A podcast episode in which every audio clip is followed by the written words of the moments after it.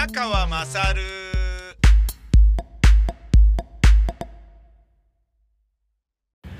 お前の母ちゃん宮川勝です。えー、もう夜遅くになりましたけれど、今日も一日、えー、いろいろ仕事しました。お疲れ様でございました。お疲れ、俺。OL かよ。自分へのご褒美。ご褒美。頭悪い。えー、昨日、女芸人日本一を決めるザ・ W という番組をテレビで見ました。と申しますのも、本日、えープロダクション人力車のお笑い養成所スクール JCA の講師の仕事があるからです。えーもう結構やってますね。30代の頃からやってるので、えーまあとは言ってべったりやってるわけじゃないんですけどね。うん。ですけど、まあやってはいると。細く長くやってるって感じですかね。うん。で、まあ、元を正すとね、えー、先代の社長が、そのスクール JCA っていう人力車の付属お笑い養成所を作る前の段階から、あの、俺の夢はな、っつって、お笑いの学校作りてんだよ、つって。あ、そうなんすか、っつって、僕は20代、30代になったばっかの頃かな、を作りたいんだよ、つって。お前あれだろっつって。あの、面白な芝居作って劇団員とかの若手とか結構な、あの、ヘタピーとかをすげえ魅力的に、ね、舞台に乗せんのってめちゃめちゃうまいらしいじゃねえか、つって。だから宮川さ、あのー俺がそういうの作ったらさ、講師やってくれよな、つって。頼むな、って言われてたんですよね。ああ、まあぜひそういう風になったら、はい、何でも言ってください、つって。まああの、世話になりましたのでね、所属には全然なってないんですけど、あのーまあ世話にはなってたんですよね。世話にはなったっていうのは具体的に所属じゃないのに預かりとして CM のオーディションの仕事を振ってもらったり、で、それで通過してね、えー、ギャラをね、あのーいただいたりとか、そういう美味しい思いを何度も何度もさせていただいたので、ありがたかったんですよね。まあ、もともとは、えっ、と、テレビのレギュラーを持ったので、これ、フリーでいてテレビのレギュラーを持ってるっていうのもなんか、あの、いろいろなことがよくねんじゃねって思って、所属した方がいいのかなと思って、その時、小島雄一さんっていうね、あの、演劇とかをやられているお笑い研究家の人がいて、あの、下北でばったり会ったんですよね。テレビのレギュラーが始まったばっかの頃に。で、相談したら、あじゃあ紹介するよ、っつって人力車紹介してもらって、行ったんですよね。で、そしたら、ああ、知ってるよって言われて、あの、旗揚げしたばっかりの劇団なのに、1000人の観客動員数を誇ってるらしいな、つって。え？えらいびっくりしてね。で、ちょっと面白いやつ来てるから、小川来てくれ、っつって、まあ、小川昌司さんが、その時社長から電話で呼ばれて、あ、君か、宮川君は、とかって聞いてるよ。え、何それ？って。だから、まあ、劇団旗揚げする前に、えー、一回ね、フジテレビの深夜番組にマシュマロウェーブっていうコント集団で出演して、まあ、ちょっとは話題になってたんですけど、その後、マシュマロウェーブやめて、劇団ビタミン大使 ABC 作って、えーで、旗揚げしたんですよね。で、マシュマロウェーブのファンのお客さんとかも来てくださったりして、で、まあ、その前に大学演劇フェスティバルで入賞もしてたので、お客さんとかも、まあ、来てくれたんですかね。あの、パモス声芸館っていうね、非常に小さい劇場でやっただけなんだけど、まあ、見に来てもらえてよかったなと。で、その旗揚げ公演の直前にもうテレビのレギュラーが決まってて、え、何それみたいな感じになってたんだけど、で、人力車に行ったら、その、僕のね、僕のっていうか、お笑いの、お笑いに関する、あの面白い若手のデータが、データベースになって、その人力車にプロファイルとして届いてたんだよね。そういうのを、リポートとして書く人がいて、で、劇団見たに対して ABC、畑受したばかりなのに、えなんとかの宮川と達川のコンビはあまりにも面白くなんとかかんとか。で、いっぱい書いた。え、あ、そうなの？みたいな。そうそうそう、知ってるよ、とかって言って。なんだけど、で、テレビのレギュラー持ったんで、所属にさせていただくことできますかっていうような相談を、あの、まあ、小島から聞いてんだけどさ、つって。あの、うちね、つってお笑いなんで営業回れるやつじゃないとダメなんだよ。テレビでレギュラー持っててもダメなんだよって言われて、厳しいつって結局入れなかったんですよね。そうなのか、つってね。うん。で、入れなかったけど、まあでもね、付き合いあるし、お前の劇団とこのも若手もね、いっぱいいるから、なんか仕事あったら振るよ、つって。ね、オーディションとかあったら人よこしてな、つって、あ、わかりました、つって世話になって、で、その後に、えー、河合っていうのをね、カルちゃんとやって、で、まあ、それも別に所属になりたいから始めたっていうわけではなくて、演劇ばっかりやってても、なんかね、あの、若手のね、えー、指導ばっかりしているのがあんまりねストレスになるようなこともあったのでもっとストレスなくものづくりを楽しみたいなと思った時に河合っていうのは最高だったんですよね。カルちゃんは曲も作るしネタもアドバイスするし自分で歌詞も作るし世界観も構築するしつまり劇団の場合は自分で全部を作っていたのがカルちゃんと作ると2人で作るから超楽しかったのね刺激を受けたわけさ。で、あ、これ楽しいなと思ってやって、で、まあ劇団を続けるためにもこの活動はあった方がいいなと思って、河合の活動はすごい僕の人生においてもプラスだったんですけど、で、その河合で、えー、ブッチャーブラザーズのリッキーさんとかね、がやってる B ポイントの東京バーボン寄せとかね、あと小川さんがやってる東京バビロン寄せとかそういうのにも劇団ビタミンに対して ABC で出させてもらったり、河合で出させてもらったりとかいうようなことをやってたんですけど、あの、まあ、所属にはならなかったんですよね。で、そういう付き合いがあった中で、いや、作りてえんだよ、つって、お前先生やってくれよな、って言われたやつで行ったんですよね。で、まあでも、学校できたばっかりの時は、俺ちょっと今忙しくて難しいんですよ、つってなってたので、だから、第一期生がアンタッチャブルでしょあの、ザキヤマとか、シバンちゃんとかでしょねえ。なんだけど、その彼らが自分のラジオ番組にゲストで来て、なんでこんなに出来上がってんのこの人たちっていう面白さでね、すげえなっていう、堂々としてるなっていうね、びっくりだったですけど、で、まあ呼ばれていくようになって、お前ちょっとやってよって話になって、講師をやるようになったんですよね。うん。で、まあ、あの、自分のね、役に立つことであるならばっていうのはもちろんあるし、で、若い時の、その右も左もね、芸能界とかテレビとかラジオとか一切何にもわけわからない時に、やっぱね、よくしてもらったんですよね。ブッチャーブラザーズさんとか、小川さんとか人力車の皆さんに。すごいありがたかったんですよね。テレビだとやっぱゴミのように扱われるから カスのように扱われるから放送作家としてもタレントとしてもね。うん、まあ、ただのクソ若手ですから、それはしょうがないよね。しょうがないってこともないんだけどさ。ね、やっぱ、受ければ評価されるけど、そうじゃないと、っていう、ね、ヒリヒリするような環境の中にいたので、あんまり楽しいというよりは、みんな必死だったよね。うん。でとりわけ僕が最初にね、テレビのレギュラーを持ったのはフジテレビだったんだけど、フジテレビはひょうきん族が終わって、さあどうするっていう段階で、夢で会えたらが当たった後に、じゃあうっちゃんなんちゃんのやるならやらねば、ごっつええ感じが始まって、で、くにちゃんの山田かつてないテレビがあって、えー、これからどういう風になっていくんだろう、フジテレビの勢力図はってね。ひょうきん族の横沢武のね、横沢藩から、えー、たもとを分かった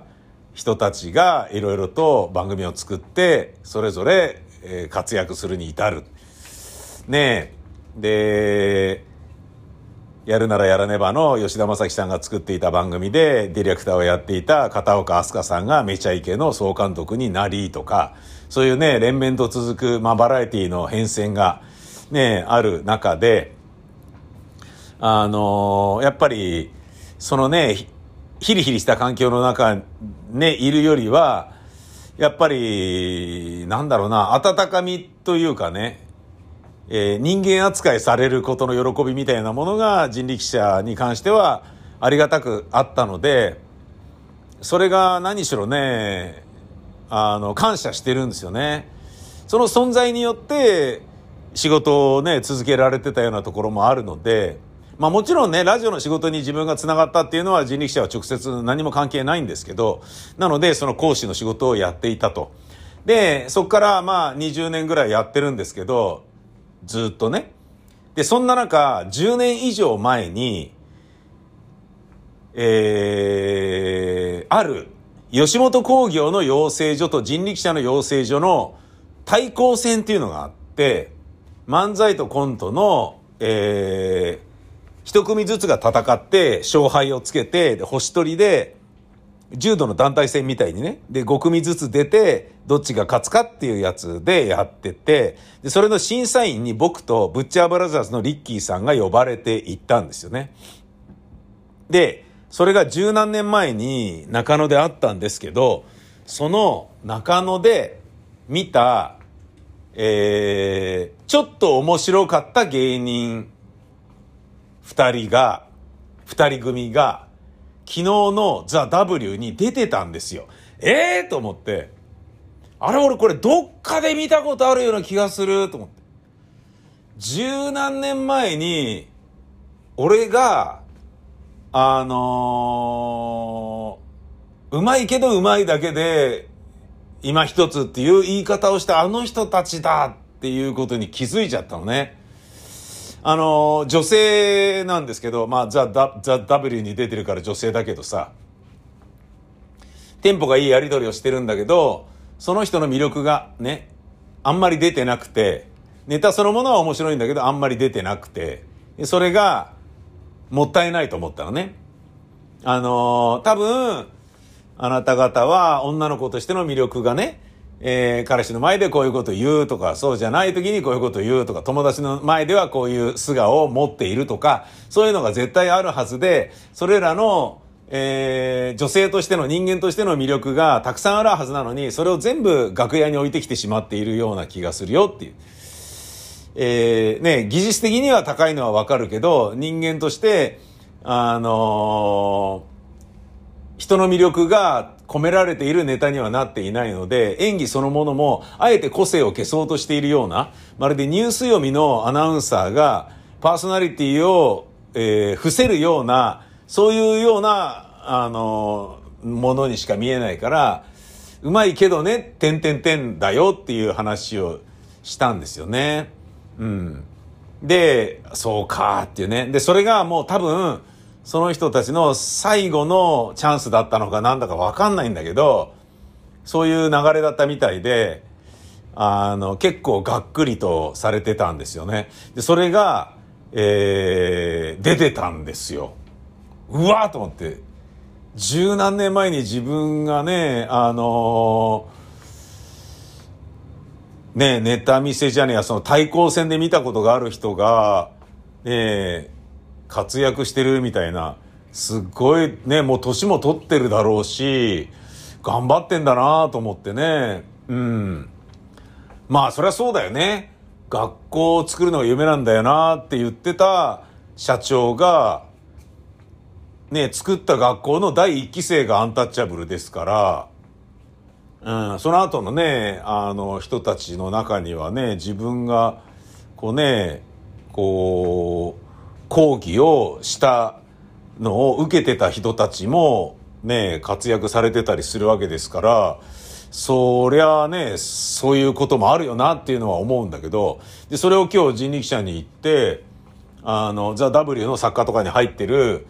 え人とそういう話をして、あ、あれ、あったあったあったあったつって、宮川さんありましたねつって、あれ十何年前でよく覚えてますねつって、いたいたつって、あの二人つって、まあ、コンビ名はここではちょっと伏せますけどね。うん。うわ、よく覚えてますね。確かにそうだった、そうだった。つって、その人も思い出してくれて、へーっていう。そういうなんかね、あの、まあ、向こうはもちろん覚えてないと思う。まあ、覚えてるかもしらんけどね。言えばね、あの時の、よくも私たちに、ねえペケをつけてくれやがったな、この野郎、みたいな感じで覚えてるかもわからんけど、なんか、不思議な感じでしたね。うん、そして、俺が言ったことはあんまり変わってなかったっていうね。あんまり変わってなかったんだよな。ああ、もったいないなっていうね。ああ、もったいない。そうじゃなくいいんだよ。まあいいんだけど、もったいないな、みたいな。そういう感じだったな。いや、すごいね。あのー続けて、えー、ねえ、ネタを作り続け、客前に立ち続けることによって、そういうね、晴れの舞台に決勝戦に出てくるところまで上り詰められるというのは、やっぱりなんかね、和コードがね、熱量を強く持って打ち込んでいるっていうのは尊いし、そういうものは人を元気にさせるよね。うん、なんかそんなことを思って、あ、そっか、頑張ってたんだ、あの後もって、なんかちょっと気持ちがほっこりしましたね。えー、なんか不思議な画面を通じての再会でした。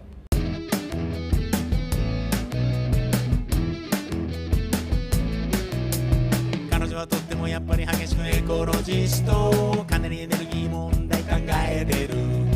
SDGs も郷土議定書も彼女には全てがほら悩みの種。石を使えば森林伐採森がなく水を使いまくればほら海がなく。天然ゴムのラテックスは主にマレーシアのゴム園から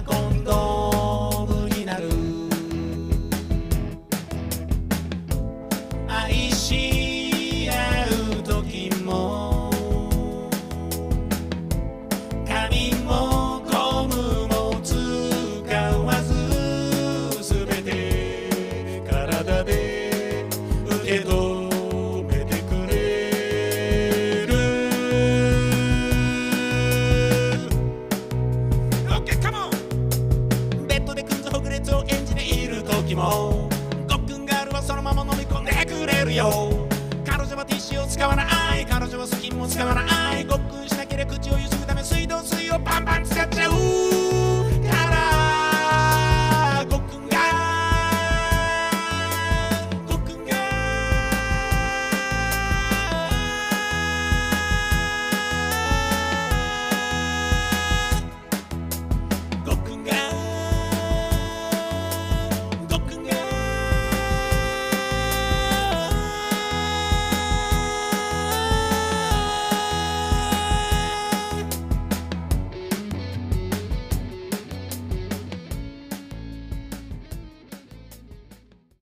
そして、その話の流れで、女芸人日本一決定戦のザ・ W に関して言うならば、えー、そういうことなのかって思ったんですよね。オーセンティックな漫才やオーセンティックなコントよりも、反則技とか自分の世界観をしっかり持っているっていうもので、抜きん出た個性をバシッと出した人の方が、タイトルにつながるっていうことなんじゃないのっていう、そういう結果でしたよね。これまでも含めてだけど、ユリアン・リトリーバーであったりとか、ね、吉住であったりとか、吉住なんかね、一人コントだからね、普通って感じもしなくもないけど、だけど、あのね、陰鬱な世界は彼女ならではの物語じゃないですか。でその世界観をはっきり持っている。つまり、王道中の王道の一人コントでもないし、王道中の王道の漫才でもない、そういうものが勝者となるっていう、そういう大会大会なんだなと。で、やっぱりオーセンティックなものをやると男の方が技術的に優れているっていうことだからか、それが選ばれるような感じにならない。もしくは、まあ、やっぱね、えー、モノマネ歌合戦の審査員みたいな人たちがザ・ W に関しては、ポリシーもなく、ただの多数決で投票しているからこういう風になっちゃうのかなとか、もう好き嫌いだよね、みたいなレベルなのか、なんかね、いろいろな難しいものが感じられますよね。だけど僕は結果的にはね、良かったと思うんですよね、あれはね。うん、だってくだらないもん。あの、カニとか超くだらないから、いいよーと思ったよね。うん。なんかね、あの、少しずつレベルが上がってるようにも感じるやつでしたね。あとはね、えー、まあ、いろんなね、芸人さんがね、緊張したり噛んだりろれったりとかね、あとセリフ走ったりとか、いろんなありましたけど、うん、でも、なんか、どうなんだろうなと思ったな。あの、例えばね、僕は FC バルセロナっていうサッカーチーム好きですけど、バルサには女性のね、サッカーチームもあるんですよね。だけど女性より男性の方が大きく話題になるでしょでそれは肉体的な構造で男のサッカーの方が女のサッカーチームより強いからだと思うんですよね。で、それはわかるんですよ。だけど、漫才の場合は別に男の方が有利っていうのは絶対ないでしょなのに男が作ってるものの方が面白いのはなぜかっていうと、男の芸人さんの数の方が多いからだと思うのね。でそれは僕が今日言ったその人力車の養成所、スクール JCA においても、女性は本当に一握りしかいないんだよね。なんでなのっていうぐらい少ないのね。男が多い。で、これなんでなんだろうなと思った時に、やっぱり、その、お笑いを目指すっていうことにおいても、だから男尊女卑の、えー、良くない流れがあったり、目指しちゃいけないとかね、女は、まあ、家にいて、子供の面倒を見なければいけないとか、そういうなんか古い飲酒の行き当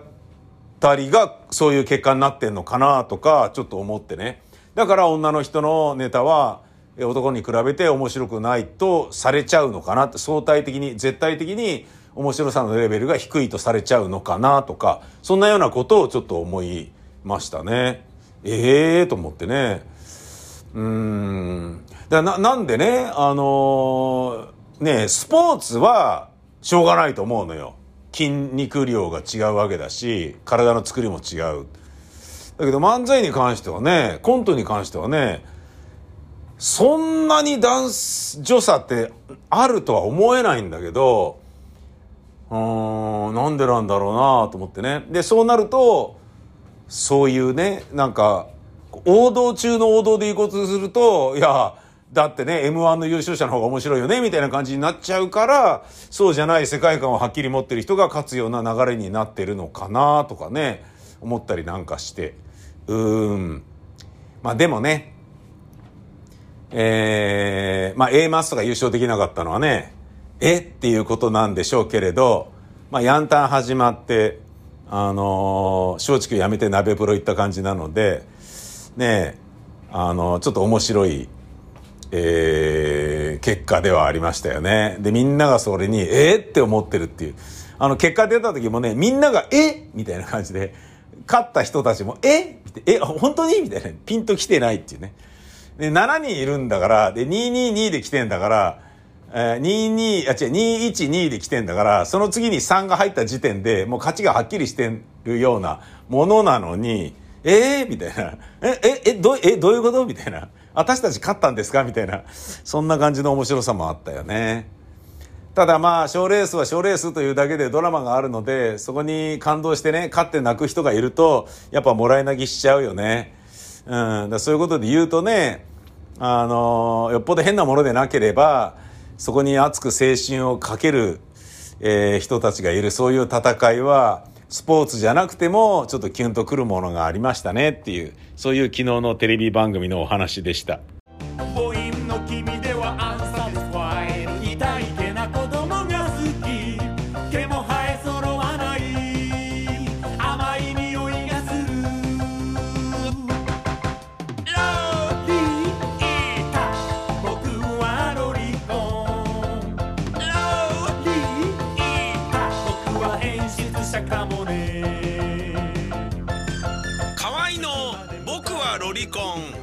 ミセにて好評発売中ビタミセの URL は v-mise.com v-mise.com です